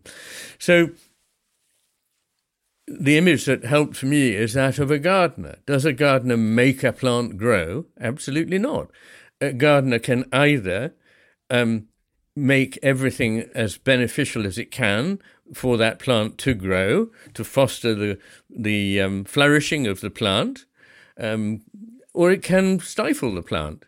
Those are the options, but it can't make the plant grow. So when people are talking about, so what do we do? How do we make the right human beings? Well, the first thing is to stop doing a lot of what we're doing now and listen listen in the space. I mean, one of the ways to understand things is to stop constantly um, holding forth. I'm sorry, I mean, by the nature of this thing, I'm spending a lot of time holding forth right now. But one of the things I try to build into my days is is listening, sitting listening. Um, and so I don't think we do enough of that. It's it's not a passive process. It's it's what I call active passivity. Um, it's putting yourself in a position of readiness receptiveness, and often you understand an answer to what needs to be done at this point when you do that. Whereas if you carry on arguing what in the Oriental tradition is called monkey mind, chattering away about what we must do, you miss it altogether. So, once again, it's not that we need do nothing and that we know nothing, but it's that we need to combine our knowingness with unknowingness. and we need to combine our idea of action with a kind of um, active passivity. Again, the conjunction of opposites is important. Yes, and certainly in, for example, the play by Sophocles, Oedipus Rex, in a way, that whole play is about the tragedy of what happens when we assume that what we think we know is absolute. And in a way that is related to this next question from Elizabeth about the pain and alienation of our moment, she asks Do you think the suicide crisis amongst young people is partially a result of discouraging creative and critical thinking in the school system, thereby imprisoning them in the no exit left brain? Yet again, I'm sorry, I don't always say to every question, what a wonderful question, but it, it is, we're just getting all the important questions. Um, I mean, obviously, in part, I, I, I would, it is part of the answer. Yes, undoubtedly the case. Um, however, that epidemic of suicide and the underlying angst, depression, despair, emptiness, boredom that seems to characterize um, the world that young people are inheriting uh, has many causes. And really, one way of looking at my book, uh, The Matter with Things, uh, is I'm trying to say, well, what is the matter with things? Um, and one is this view that we are nothing but. Uh, I talk about the school of nothing buttery, in which, you know, people say, oh, it's nothing but, or we're nothing but, and so on. This is always fallacious. It's always um, hiding a piece of shoddy thinking, because nothing is ever nothing but anything else. Um, however, um, I think it comes from many causes. I think all the things that what we essentially need is meaning. A life without meaning is not a worth living. It's not worth li- life worth living. Um, and I want to get rid of one misconception right away. This doesn't mean that we should invent meaning, it means that we should discover meaning. Meaning is there, all right. Beauty is there, all right. Complexity is there, all right. Purpose is there, I argue. And I haven't got time to argue that, but I do in the book. All right. They're there, but it is our task to respond to them, to see them, and to incorporate them. And when we do, life becomes rich. We start to flourish. Society starts to flourish. When we don't, the opposite of all those things is the case. And what has very much struck me and I referred to one of these in the end of The Master and His Emissary, is the effect of social cohesion. So, belonging to a cohesive social group, which is not just a group of people, a bubble sphere on the internet that just happen to share opinions, but a living group of people who are able, hard at the moment, I know, but to share their lives. Uh, you know, I refer to the research on close Italian communities in the east coast of America, where um, communities carried on the ways of life that they brought from Italy, in which they they had they did all kinds of things that were very bad for their health, like eat fatty food, drink loads, smoke loads, not take a huge amount of exercise, and they turned out to have lower rates of heart disease and so on, and v- were very much happier than the rest of the population. And why was this? Because they had huge what's called social capital, social belonging. They they all knew where they belonged in society. That's the first.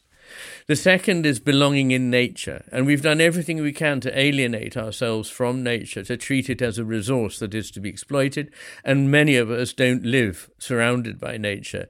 Uh, uh sadly, I mean, have no choice other than to live in this dispossessed concrete world. But that the research on this is massive, makes a huge difference to cognitive ability to memory, but also to sense of happiness and um, anxiety, to um, sense of worth, um, and to behavior. And the third one, surprise, surprise, is spirituality, is believing in a spiritual um, world and um, preferably being actively involved in a community that worship together. So these three things are now rather rare in our world. Um, where they exist, they do help. But if you really wanted to make a totally miserable world, what you'd do is take people as far away from the natural world as possible and surround them by, by machines and virtuality. You would disrupt society, set individual against individual, and say that everybody has a right to do whatever they want to do, quite regardless of what might be good for the well being of a community and a society. And you tell people that religion was all rot and that essentially they didn't mean anything, the world didn't mean anything, and the sooner it was over, the better. If you do that, you'll make a very, very unhappy world. And the evidence is that we are. I'll finish with just one thing I have to mention because it's so staggering. Research by American psychologist Jean Twenge on adolescence between the 1930s and now is based on the same tests being administered in the same words to the same age group over that period of over 70 years.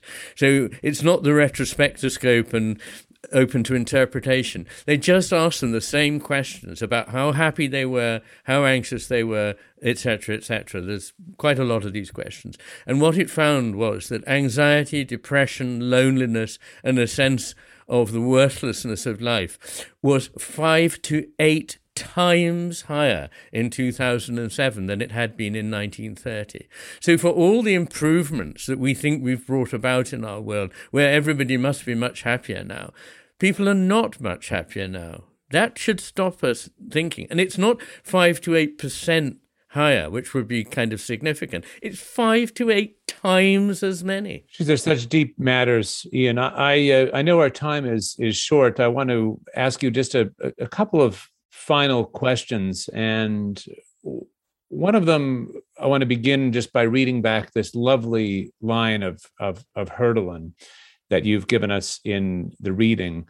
The heart's wave would never have risen up so beautifully in its cloud of spray and become spirit, were it not for the grim old cliff of destiny standing in its way. We have a questioner who is asking about love. Uh, does love show away? And if I can try to put this together, what I want to ask is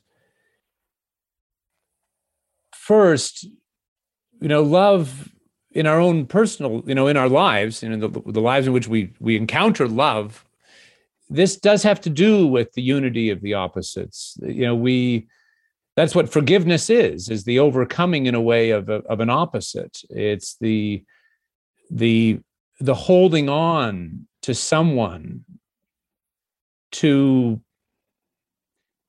to discover in that relationship uh, and in them and for them to discover in that, themselves a a beauty a unity that abides and that perhaps becomes more beautiful in and through the the the, the suffering or division or difficulty or hardness of life. And and yet i i think one thing that many people struggle with uh, the alienation the, the the sense of of uh, of sadness of of loneliness somehow at a deep level psychologically that's giving up on belief that that they that they are loved that they have in themselves a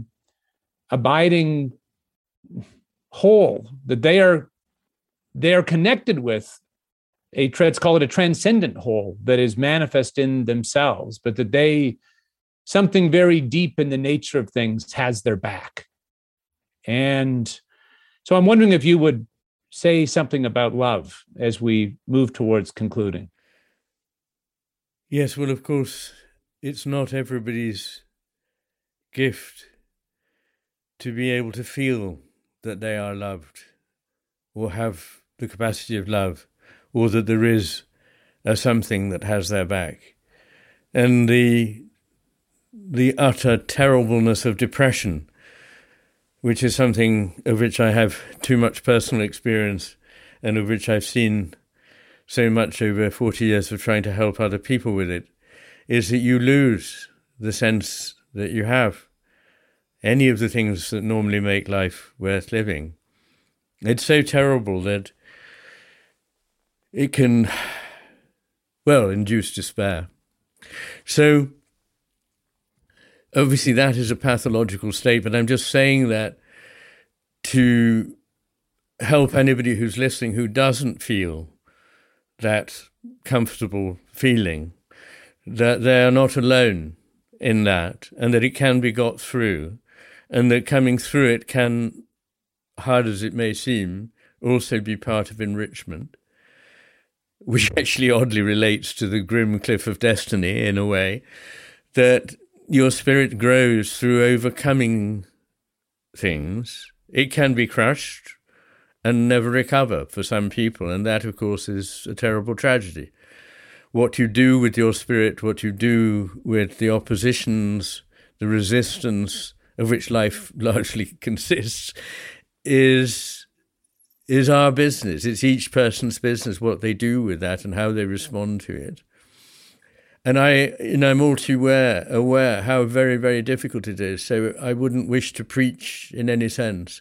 But if it's possible to get to a position where you can see that love is not annihilated by by suffering, but often actually incorporate suffering and heal suffering, but is never going to be devoid of suffering, um, then you've reached a position of considerable wisdom. And you said a couple are a kind of opposites, and I know what you're getting at, but of course, they're not really opposites in a bad way. They're individually separate beings, but they're also part of one something, which is the coming together of them. And uh, there, I suppose, the image that I would leave people with is like two heavenly bodies that are orbiting one another. And what you don't want is them for, to be so alien that they fly off into space. But what you don't want either is for them to be so sucked into one another's gravi- gravi- gravitation that their orbits collapse and they crash together. And there are couples who become, as we say uh, in the trade, fused. And this is usually not a good sign, and the relationship rarely survives. There needs to be a healthful distance, but that distance doesn't mean alienation, just as distinction doesn't mean separation. If we could only get those distinctions right in our own minds, then many, many good, vivifying things would follow. So let me leave it at that. But love, I mean, is uh, when I talk about these things and I talk about the union of things, the ultimate forces, it seems to me, that we know of are gravity and love. And these are forces that, uh, that, that, that there are opposite forces to them that cause other movements, but that they are what gives the structure, the complexity, the beauty, the shape, the order to everything, and stop division triumphing over union. In the end, that unifying force uh, is more powerful than its opposite. I don't duck the question of the existence of evil because I think it's it's really having your cake and eat it to say there is good but there is no evil. I mean, if there's a conjunction of opposites, then there will be. Um, and no religion tells you that everything is just fine and everything is good and there is no suffering and and so on. And, and Jesus himself didn't pray that we should all um, just not be quite as bad, but played for deliverance from evil. I mean, that, those are the very words of the Lord's Prayer. If they mean anything, it means that there is some counterbalancing force. I, I personally believe that. But I also believe, in the same spirit that I've said everything tonight, that there is an asymmetry and I argue about that at much greater length, of course, in a, in a very long chapter in the book, which is like a short book itself on the sense of the sacred. But there I would say that in the end, it is love that triumphs. It is love that holds the day, and it is love that grounds the cosmos. Well, those are words I think on which we should conclude today, Iain. And in gratitude, I just want to return to your image of the of the spiral. And seems that these are weighty but also exciting times that we are living in. You you talked about the way in which the temporal and eternal come together the universal and the particular. In a certain sense the universal has its life only in the particulars. And what i want to thank you for on behalf of all of those who've been with us today and who and the many who will will will listen to your lecture later online is the way that you have enlightened us to embrace our own particularity and to be open to it as a site of revelation. It's been a very, very beautiful uh, time of discussion and uh, illumination, Iain thank you very much. Thank you. Thank you very much, uh, Stephen. And thank you, all of you, for listening and for such very good questions. I will be sure to send you the rest of these uh, magnificent questions uh, your way as soon as as soon as we conclude. Um, that is all for now, everyone. Thank you. Bye.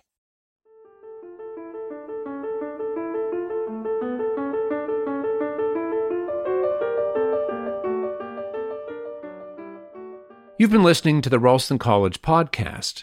Today's episode was a recording of a live online event, a lecture by and discussion with Dr. Iain McGilchrist, delivered from the Isle of Skye on the northwest coast of Scotland. Dr. McGilchrist has written many books, including The Master and His Emissary, The Divided Brain and the Making of the Western World, a slender little introduction to that book called Ways of Attending How the Divided Brain Constructs the World and his new book, Many Years in the Making The Matter with Things, Our Brains, Our Delusions, and the Unmaking of the World. Consider finding your way to a library or bookstore to spend some time with it soon. We love hearing from you, our listeners, so please feel free to leave us a comment or to send us a note. You can also join our work to reform, renew, and reimagine higher education on our website at www www.ralston.ac. I'm Stephen Blackwood. Till next time.